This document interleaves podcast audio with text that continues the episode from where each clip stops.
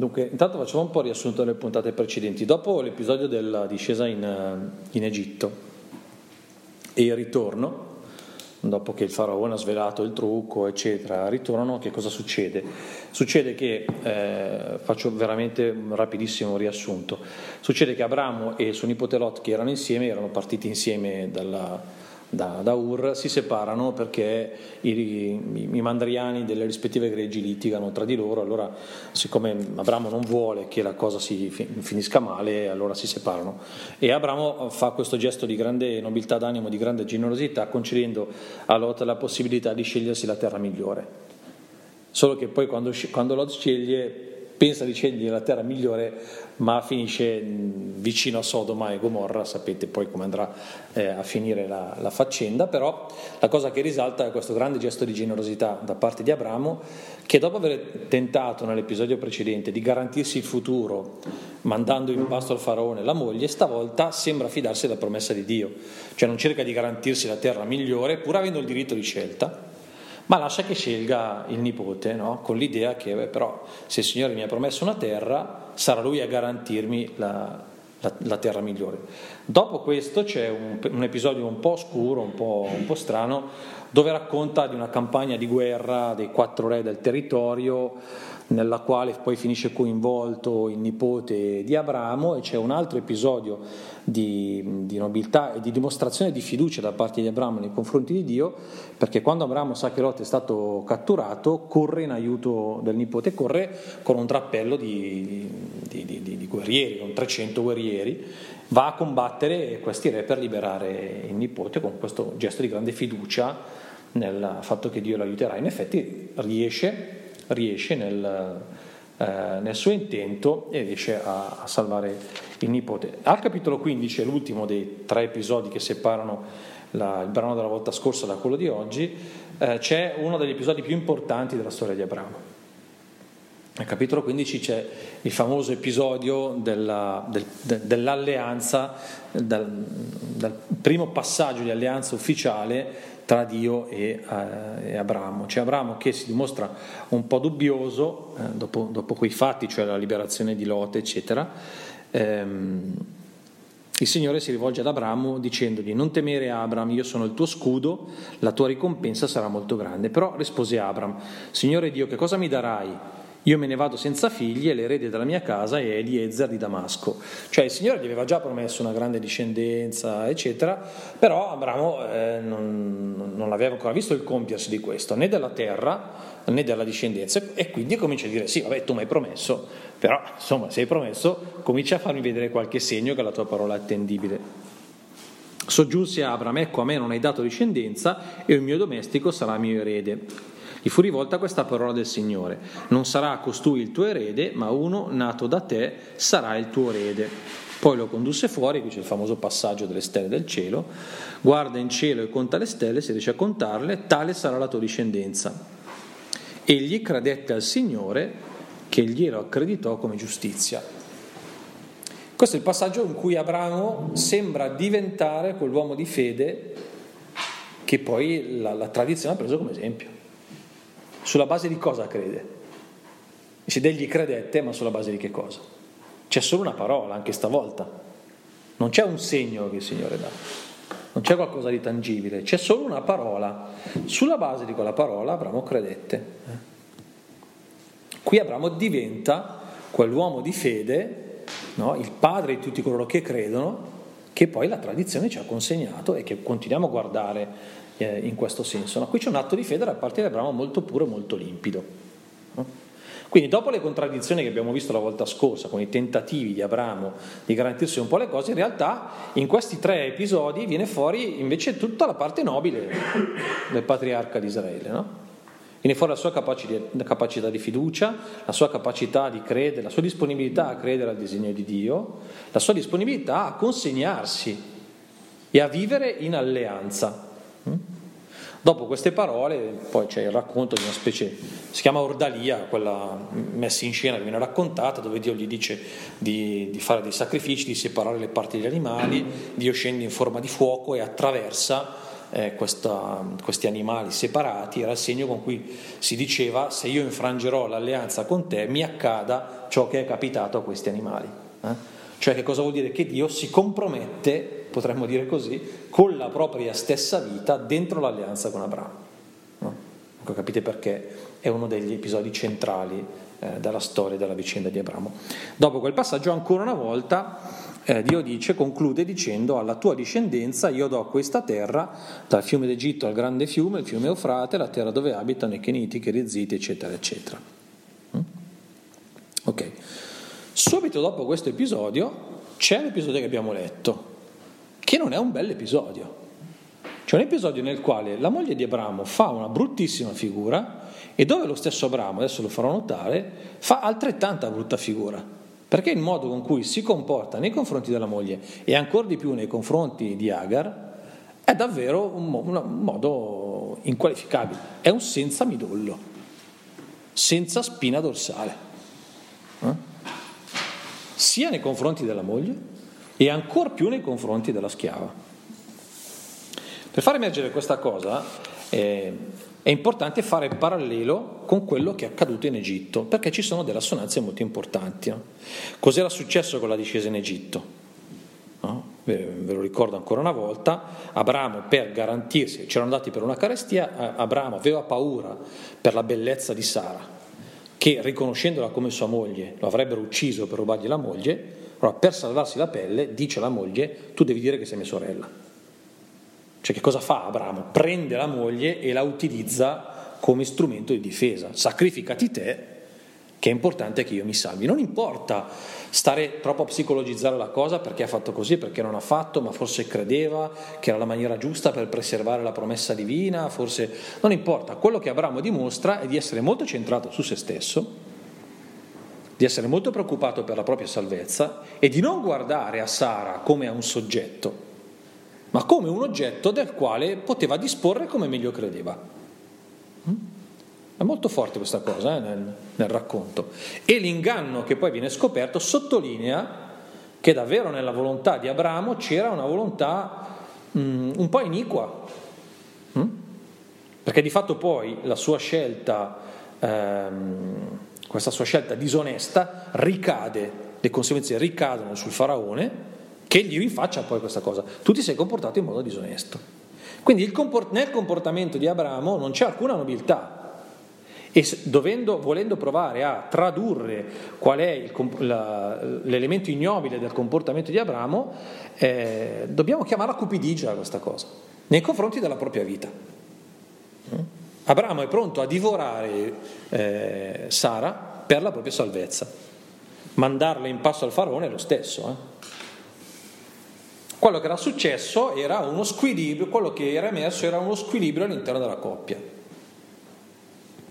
Benché Abramo e Sara sembravano essere il tentativo con, cui Dio cercava di eh, porre una pezza al pasticcio che Adamo ed Eva avevano, avevano fatto, in realtà sembra che anche questa volta ci sia qualche problema.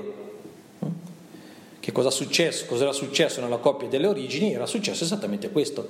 Anziché essere l'uno di fronte all'altro, cioè il, l'edificarsi l'un con l'altro come persone o come soggetti dentro la relazione, di fatto si erano, eh, come si può dire, un po' strumentalizzati l'un con l'altro, eh?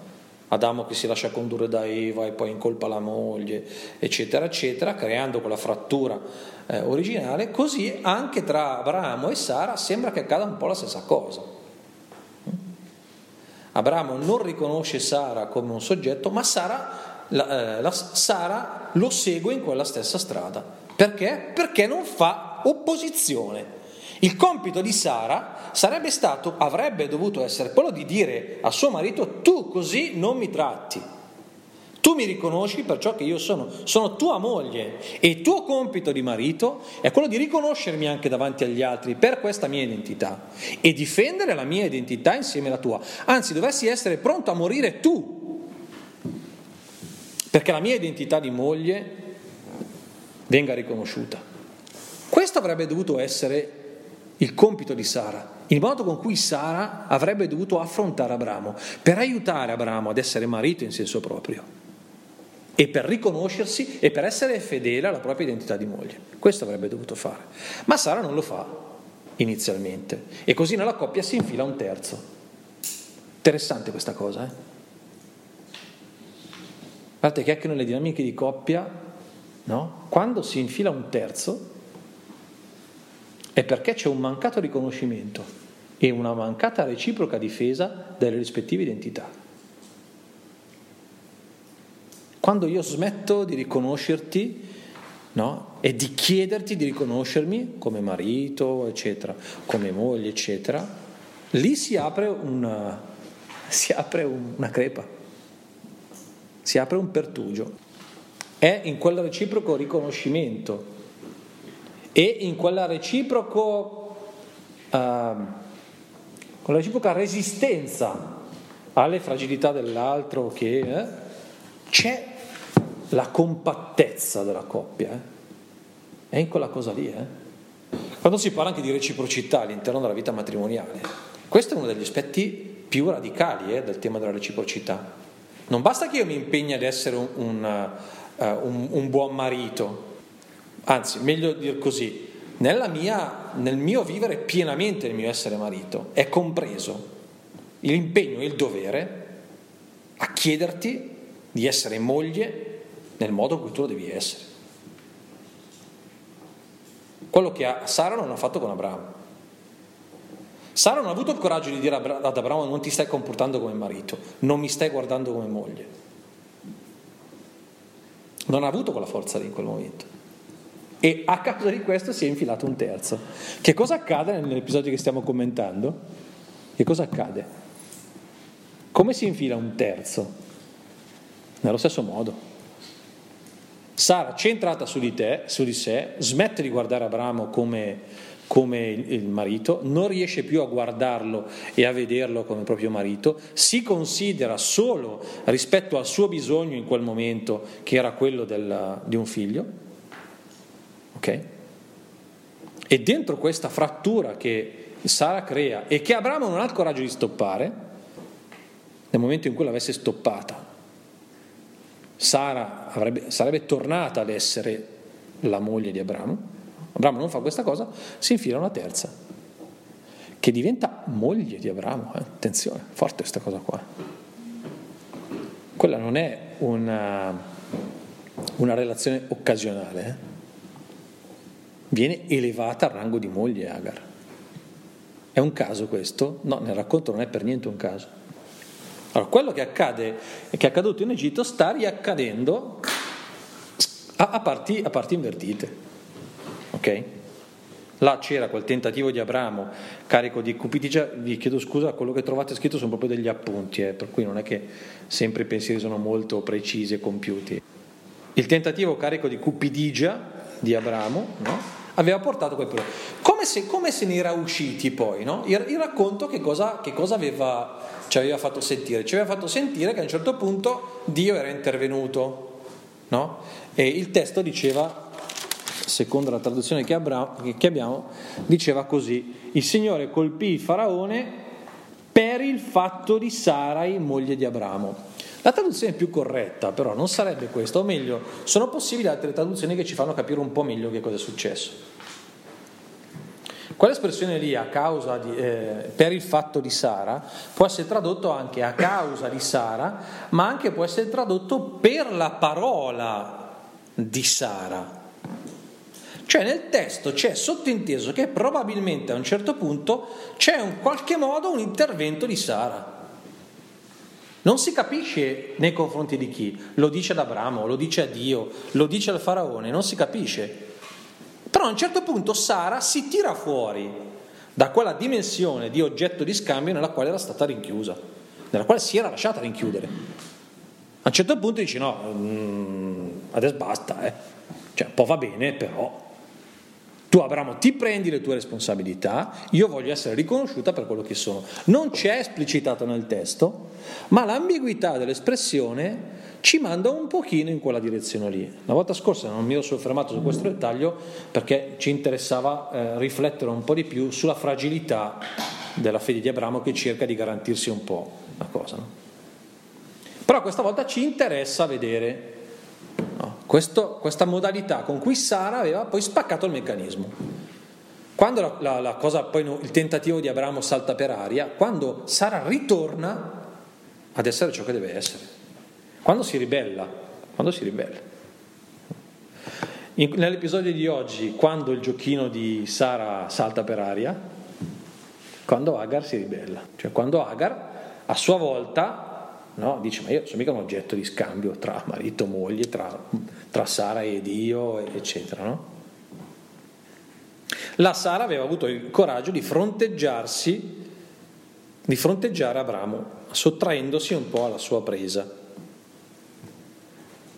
Ecco, è, è, mm, molto, dobbiamo proprio tenere mm, questa immagine del porsi di fronte ad Abramo eh, da parte di Sara e poi mh, mm, questa volta da parte un po' di Agar e poi ancora alla fine di Abramo, eh, come l'immagine che spiega in modo estremamente sintetico quella che è l'idea dell'unione tra l'uomo e la donna secondo il racconto di Genesi. Nel racconto della creazione, quando, quando, Dio crea la donna, prendendola da una parte di Adamo, la costituisce come un, l'avevo detto la volta scorsa questa cosa mi pare, ehm, come un di fronte a lui. Come un alleato, eh, di fronte a lui, dove il di fronte è determinante, perché definisce una identità separata da Abramo, chiamata però a restare costantemente, a permanere dentro una relazione di incontro, scontro, dialogo, unione, comunione, eccetera, eccetera, eccetera. Ma di fronte, dove il riconoscimento di sé come persona, autonoma, eccetera, eccetera, è determinante.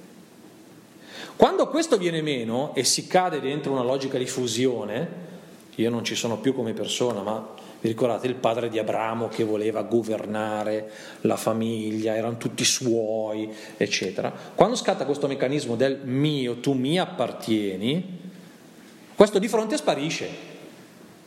Quando io cancello l'identità dell'altro, manipolandolo, assoggettandolo ai miei interessi, ai miei bisogni, eccetera, eccetera, questo di fronte sparisce. Che cosa accade nei due episodi? In Egitto Sara sparisce come un di fronte, diventa un oggetto, e stavolta succede con Abramo. Non so se sono riuscito a spiegarmi qual è il meccanismo che c'è alla base dei due episodi, no? che si assomigliano molto. Ma come? Ma non abbiamo mica appena letto che Abramo finalmente aveva dato segni di nobiltà d'animo e poi aveva capito l'alleanza con Dio, eccetera, eccetera, era arrivato ad essere l'uomo esemplare in termini di fede. Come mai cade ancora in questo, in questo errore del non affidarsi al piano di Dio ma di lasciare che la moglie faccia di lui quello che vuole? Avrebbe dovuto fare il contrario, no? Hai appena sentito la promessa di Dio? Perché ti lasci ancora così sviare? E questo è un aspetto molto interessante. Questo gioco di luci e ombre, lo sottolineiamo all'inizio, davvero è la caratteristica del, dell'esperienza di fede. È la caratteristica dell'esperienza di fede.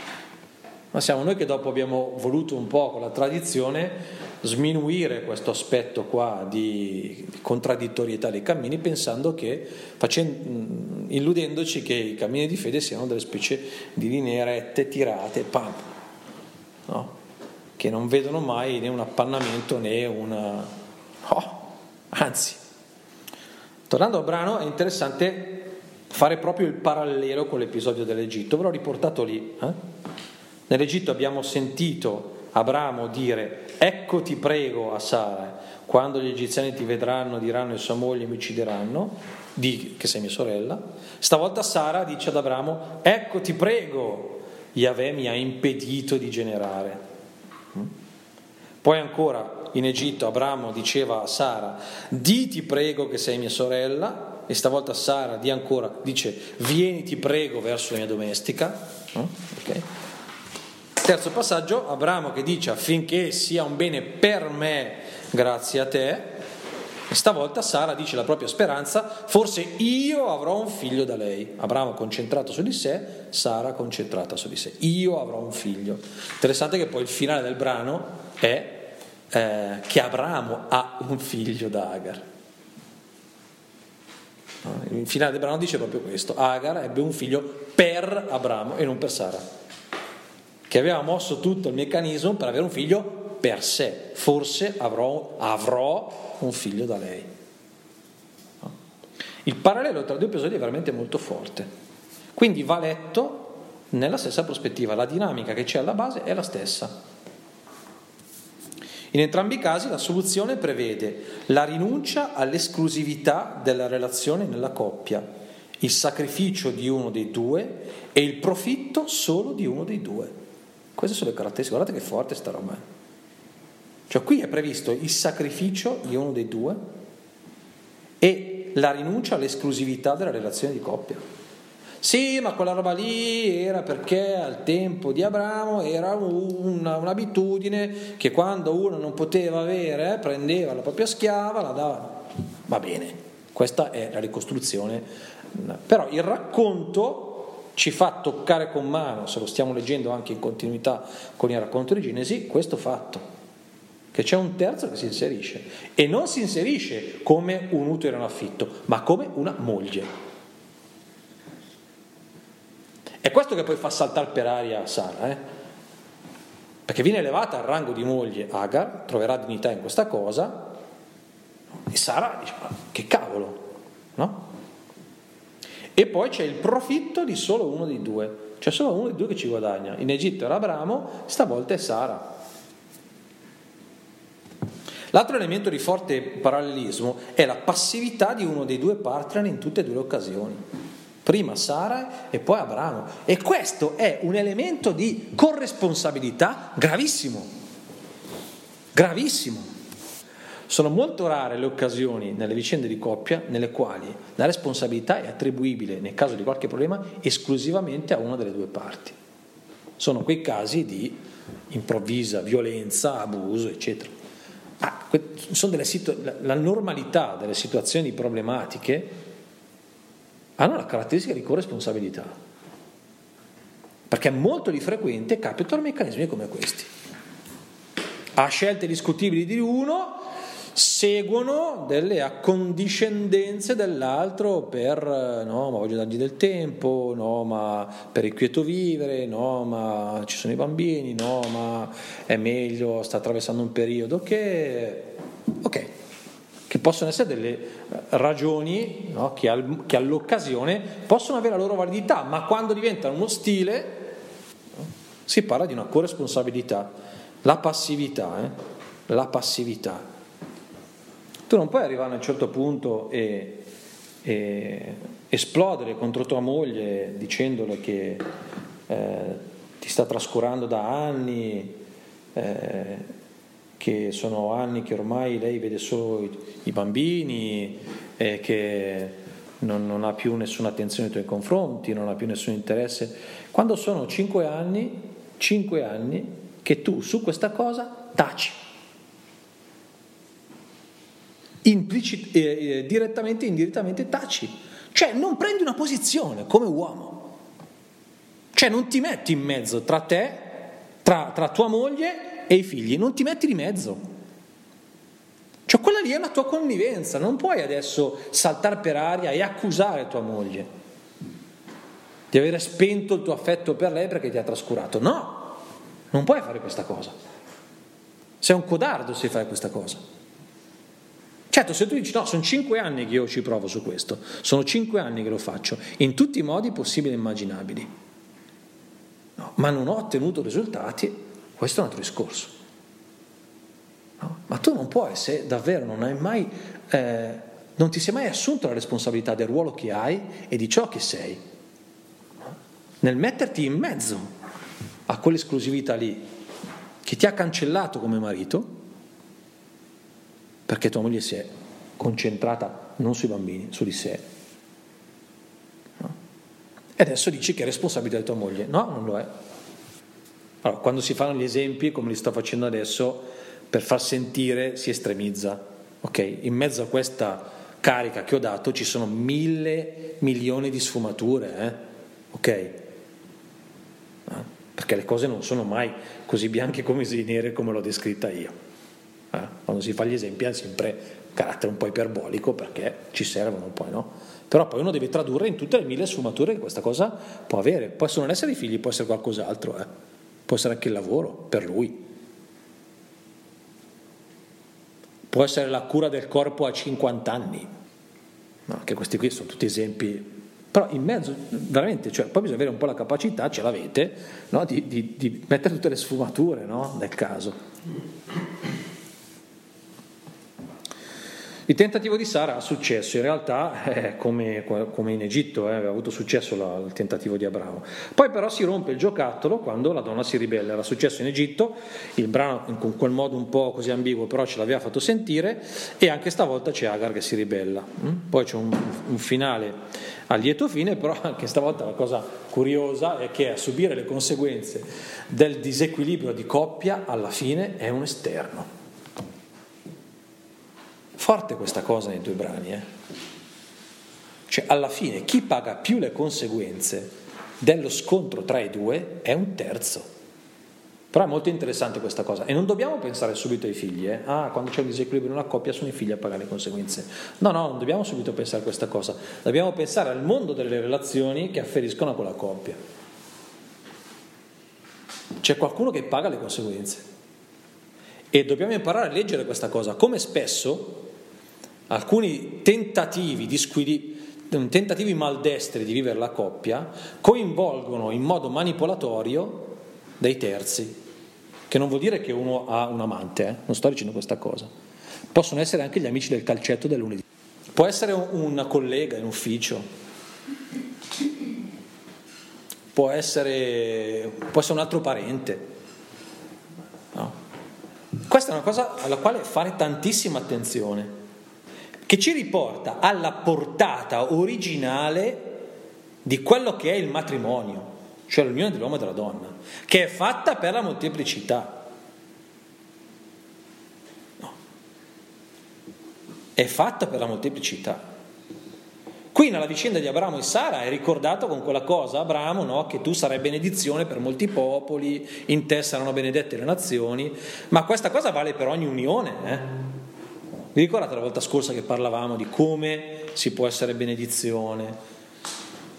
È questa roba qua eh, che, che, ci viene raccontata dal, da, dall'episodio di oggi, che ci viene raccontata per la seconda volta con l'episodio di oggi, che quando io vivo in, in modo maldestro, ecco, il mio stare di fronte all'altro nella coppia, questa cosa, eh, volente o nolente, finisce col ricadere sui terzi.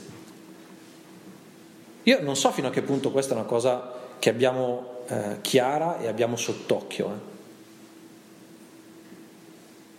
Perché poi quando si, si, vuole risolvere il problema, poi ci si concentra sulla coppia, sì, e i danni che hai fatto in giro, cioè vai a recuperarli, a rileggerli, perché è importante in quel passaggio lì. Eh. Non perché devi porre rimedio a no, perché diventa uno strumento con, tu, con cui tu leggi correttamente quello che è successo. Perché se non tieni presente anche gli altri che hai coinvolto, non fai una lettura corretta della situazione. Perché se Sara dovesse, adesso psicologizziamo un po' il brano, se Sara si mettesse a analizzare la sua difficoltà di rapporto con Abramo, senza contare, senza più tenere in considerazione quello che ha fatto Agar e a Ismaele di conseguenza, sarebbe una lettura corretta della, della vicenda? Bene, qui la cosa è macroscopica perché c'è di mezzo un'altra donna e un bambino. No? E quando le cose non sono così macroscopiche, poi siamo capaci di leggere con tutti gli elementi di contorno quando c'è stato qualcosa di maldestro dentro la coppia. Molto interessante questa cosa. Molto interessante. Poi si possono andare anche su esempi molto, molto, non voglio banalizzare, però sì, qualche volta che può banalizzare non ci fa male, se no sembra che facciamo discorsi. Pensate che sono semplicemente quando ehm, tu ti accorgi eh, che lui stamattina ha usato nei tuoi confronti quell'atteggiamento lì di poi manipolatorio, cioè non ti è neanche guardato in faccia tu sei stata il microonde che gli ha scandato il latte e sei stata quella che gli ha stirato la camicia prima che uscisse, non so, faccio un esempio. Ok, ma non sei neanche accorto di te, capito? Non sei neanche accorto di te. Come vivi tu quella giornata lì? come donna. Come la, c'è il primo che esce di casa che fine fa? C'è il primo che incontri quando esci di casa che fine fa? I tuoi studenti. No, ecco, i tuoi studenti, ecco, esempio per, per, perfetto. I tuoi studenti quel giorno lì. Quel giorno lì i tuoi studenti. Che cosa sentono di te? Che cosa sentono di te? Ma senza arrivare a... però anche semplicemente il modo con cui... Mh, quel giorno lì tu senti la passione per la tua materia nello stesso modo. No, no. Eh, vedete come... Beh, andiamo avanti. Quindi il parallelo permette di vedere hm, il sacrificarsi di uno dei due partner che si nega a favore dell'altro senza dialogo.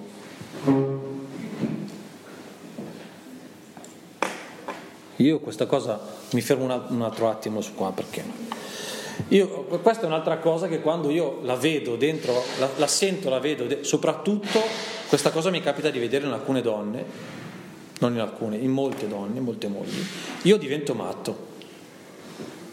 Cioè io vorrei prenderla, porastela e dire vorrei smontarti e ricostruirti perché non è possibile che tu vivi in funzione di... No, no, perché poi la tua vita diventa il funzionare per. Capito?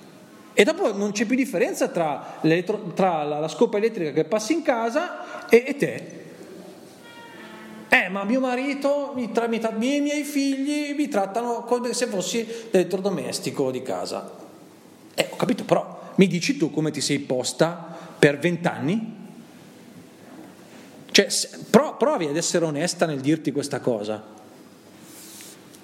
Adesso comincia a capitare anche qualche uomo è un pochino più raro, però comincia a capitare qualche uomo. Capita più di frequente alle donne. A me fa diventare matto questa cosa qua. Perché so anche che tipo di educazione c'è dietro eh? e che tipi di valori pseudo-cattolici ci stanno dietro. Il sacrificio per la famiglia. Ma che, che, che cavolo? Sacrificio per la famiglia? Cioè nel disegno delle origini non c'è il sacrificio di nessuno, eh? c'è il contrario. Eh? è l'accoglienza del dono dell'altro, e questo lo stare di fronte. Eh? Lo stare di fronte è anzitutto l'accogliere l'altro come il dono e per questo poi mi consegno. Che sacrificio? Beh, certo che dopo c'è una dimensione sacrificale dell'amore, ma che è il punto estremo, no? Faccio pensare al, al vivere la famiglia come un sacrificarmi. C'è anche quella dimensione lì, perché? Eh, perché nella fragilità non sempre si è riconosciuto, c'è il malinteso, non sempre si è gratificato, vabbè, c'è una dimensione sacrificata, oblativa, ma mica, mica è, come dire, il la sostanza non è quella roba lì.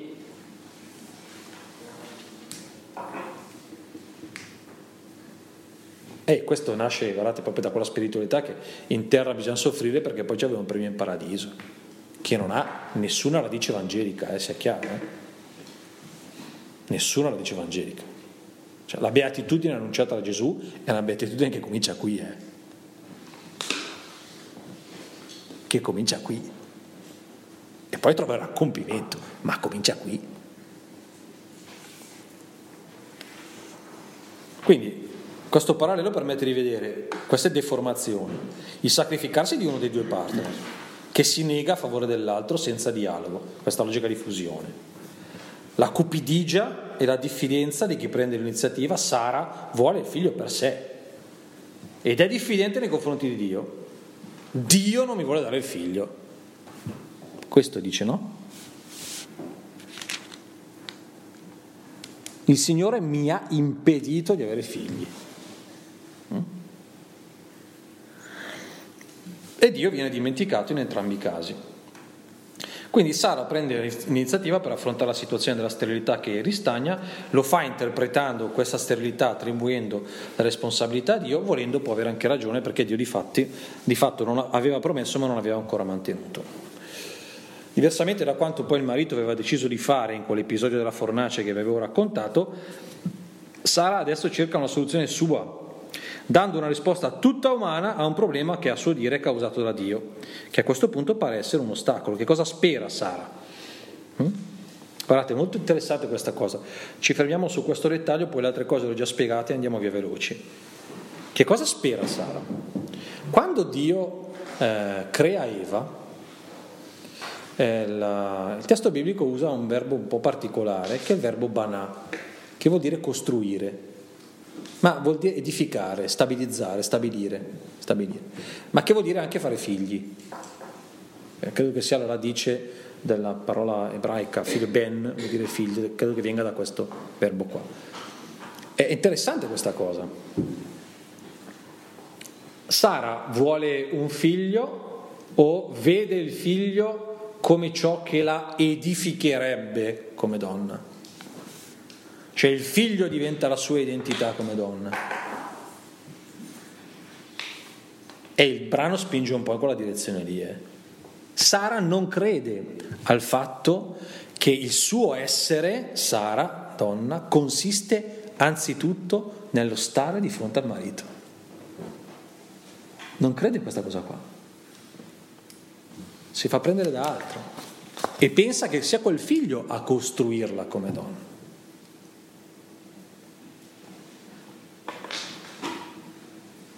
Sono quei meccanismi che citavo prima, eh?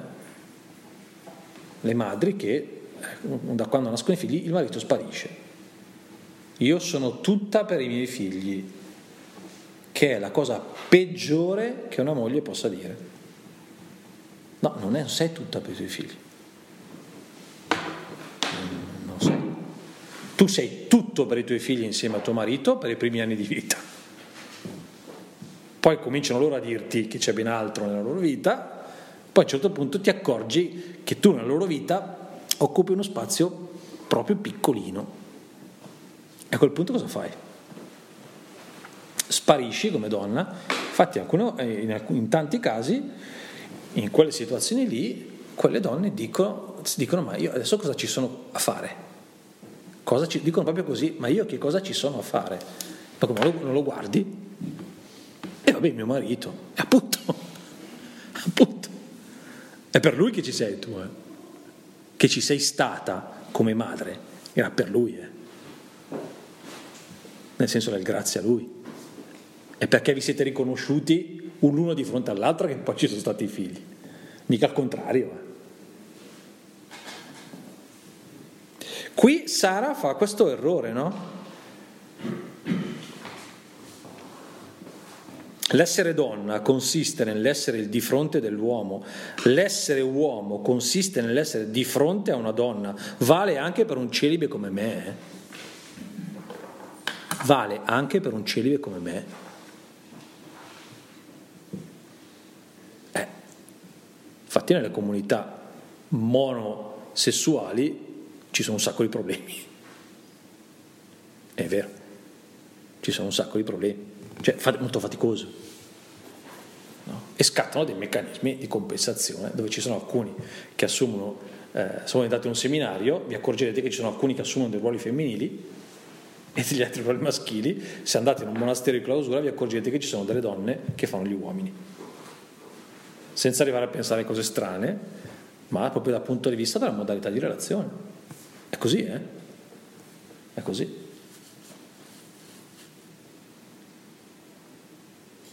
Sara non cerca di essere costruita nel rapporto con il marito, ma nella maternità, che vive peraltro con cupidigia solo per sé, usando gli altri come strumenti. Guardate come assomiglia a Eva che prende il frutto, spinta dal serpente. Meccanismo lo stesso, eh? Meccanismo lo stesso. Abram solo ascolta commettendo due errori, tradisce la fiducia di Dio e tradisce il suo ruolo di marito non costituendosi come di fronte. Cosa avrebbe dovuto fare Abramo? Dice piantala Sara, piantala, come fanno i mariti, piantala, basta con tutti i tuoi, tutti i giri di, di, eh, di pensieri, ferma. Eh? Che cosa ha detto Dio? Che ci dà la discendenza, punto. Te sta al tuo posto, io sto al mio. Il nostro posto insieme qual è? Di stare dentro la promessa di Dio. Questo avrebbe voluto dire essere marito. Come quando in Egitto essere moglie per Sara avrebbe voluto dire ad Abramo dire la pianti di fare il somaro. Sei un uomo cosa? Prenditi la responsabilità dell'essere mio marito di fronte al faraone. Possiamo prendercela perché Dio cammina a fianco a noi. Il suo compito di moglie sarebbe stato ricordare ad Abramo quell'alleanza. E il compito di Abramo in questa occasione sarebbe stato ricordare a Sara quell'alleanza, capite? Eh, capite? A Sara quell'alleanza. Che è un modo straordinariamente bello di vivere la relazione questo. Dove c'è una qualità di rispetto per l'altro, di riconoscimento dell'altro, di rispetto per se stessi e di cura per se stessi altissimo, altro che sacrificio annullamento per l'altro. Ma scherziamo. Guardate che bello. Sara però, eh, Abramo su questa cosa però cede, no? E assomiglia un po' ad Adamo. To Adamo assaggia, zitto, morso anche lui. Salvo dopo, da coniglio, stata lei. Oh, ma che nervoso. No.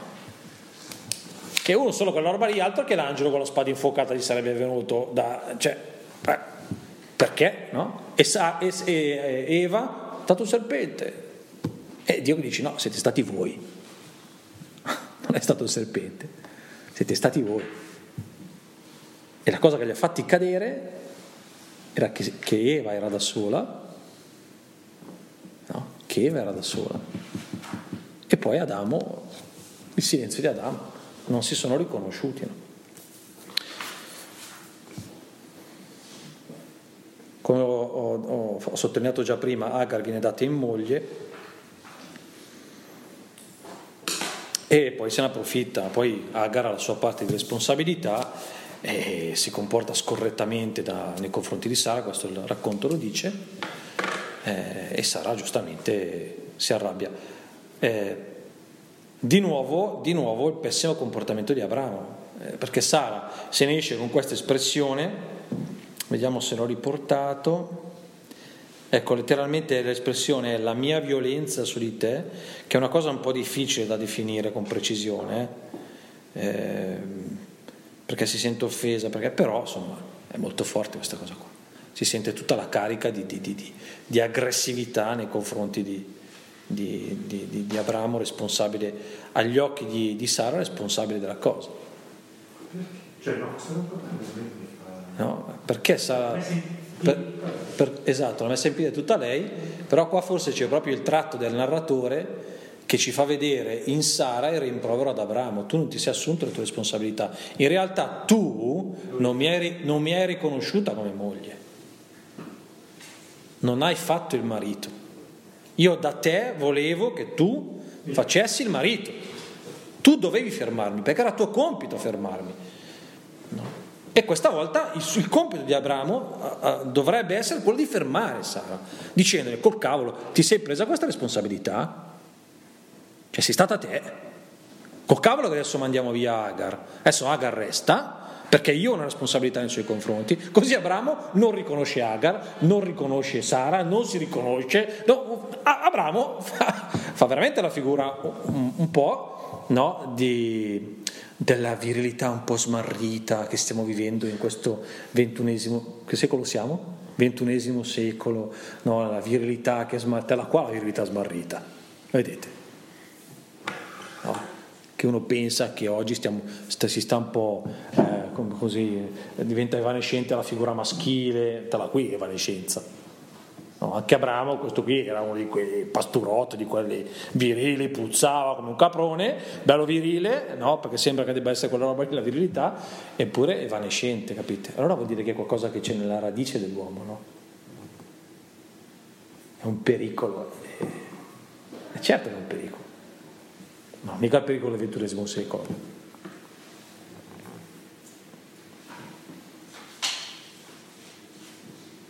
Abram cede, zitto, restituisce la cosa a Sara e si tira proprio fuori. Eh.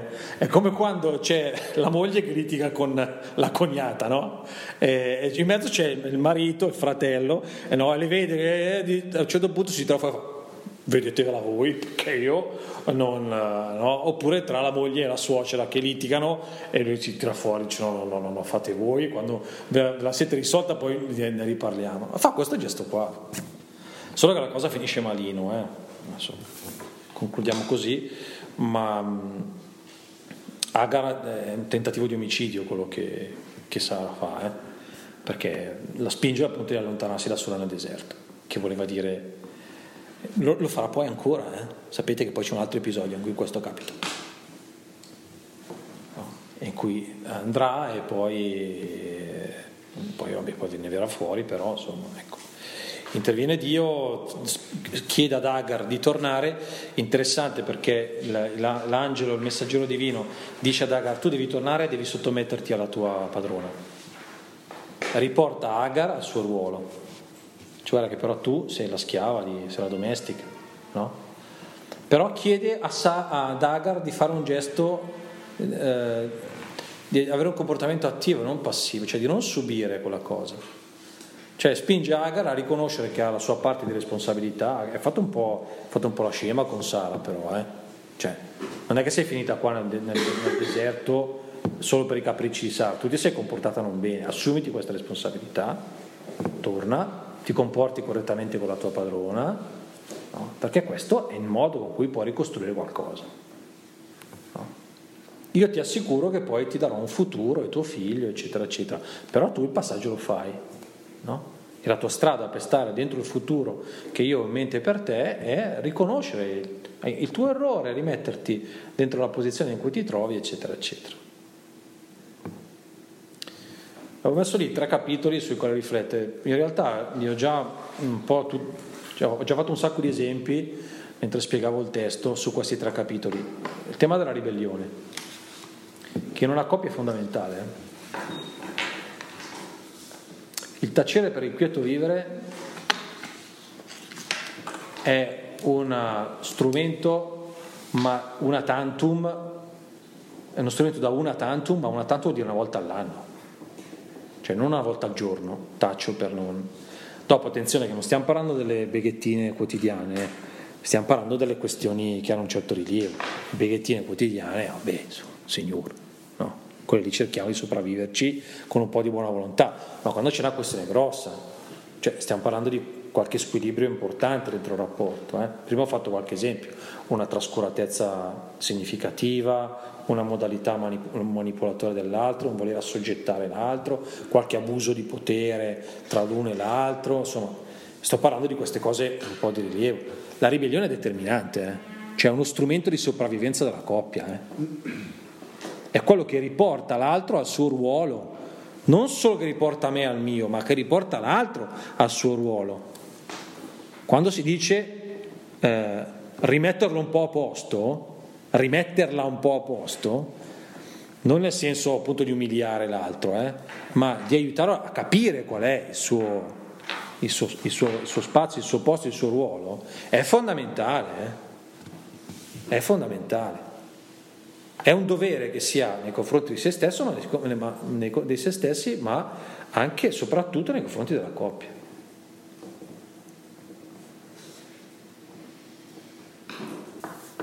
Ribellione. Secondo passaggio però, sottomissione. Eh sì. A che cosa però? A che cosa? Ai capricci dell'altro? No? Al posto che tu devi occupare, che è quello dell'essere di fronte all'altro. A questo ti devi sottomettere, nel senso vero dell'espressione, eh? che questa cosa sta sopra di te perché è più grande di te. E tu sei chiamata a portarla questa cosa, come una cosa preziosa che devi custodire e che devi preservare da tutti. A quello devi sottomettere, al tuo essere suo marito, non ai suoi capricci. Non ha troppi capricci, ci, senti, capricci lasciamogli ai bambini. Una volta ogni tanto un po' di capricci va bene. Però, eh, una volta ogni tanto, sottomettersi al ruolo al quale siamo chiamati. Io devo sottomettermi al vescovo, no? Devo sottomettermi al vescovo a quell'identità profonda che il Signore ha pensato per me e che riconosco essere autentica. Quando io non faccio questa cosa, non sto bene e non stanno bene le persone vicino a me. E quando voi non fate questo con la vostra, eh, la vostra posizione dell'uno di fronte all'altro, non state bene e non stanno bene le persone accanto a voi. A questo da sottomettersi. Attenzione perché questa cosa oggi in un certo mondo cattolico è abusata sempre in una certa logica eh, della moglie che deve essere sottomessa, eccetera, sacrificarsi a no, no però il marito deve essere bravo, eh, e l'essere bravo del marito è non infierire. No, ma tu devi amare tua moglie. Sì, ma se io amo mia moglie, io non voglio che sia sottomessa. Cioè, se io amo mia moglie, io voglio che nel momento stesso in cui sto facendo una cretinata, mia moglie mi prende per un orecchio e mi dice, uè te stupid, se Sedrea fa.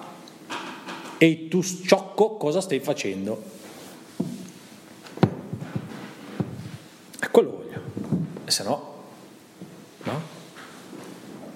Se no l'uno di fronte all'altro perché? E per cosa? Perché e per cosa? Terzo, disciplina. Parola che va molto poco di moda, ma bisogni e desideri che portiamo dentro vanno disciplinati. Disciplinati.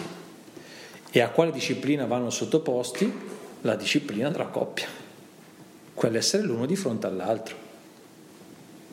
Sara sottomet- sottopone il suo desiderio di maternità o il suo desiderio di essere costruita come donna alla disciplina della coppia, no. È indisciplinata. Sono di disciplinare, vuol dire che devo fare i sacrifici se desidero qualche cosa, devo rinunciare, eccetera. Eh. No, devo pensare, devo collocare questo mio bisogno, questo mio desiderio, questa mia aspettativa dentro la dinamica della coppia, devo collocarla dentro lì e lì devo interpretarla.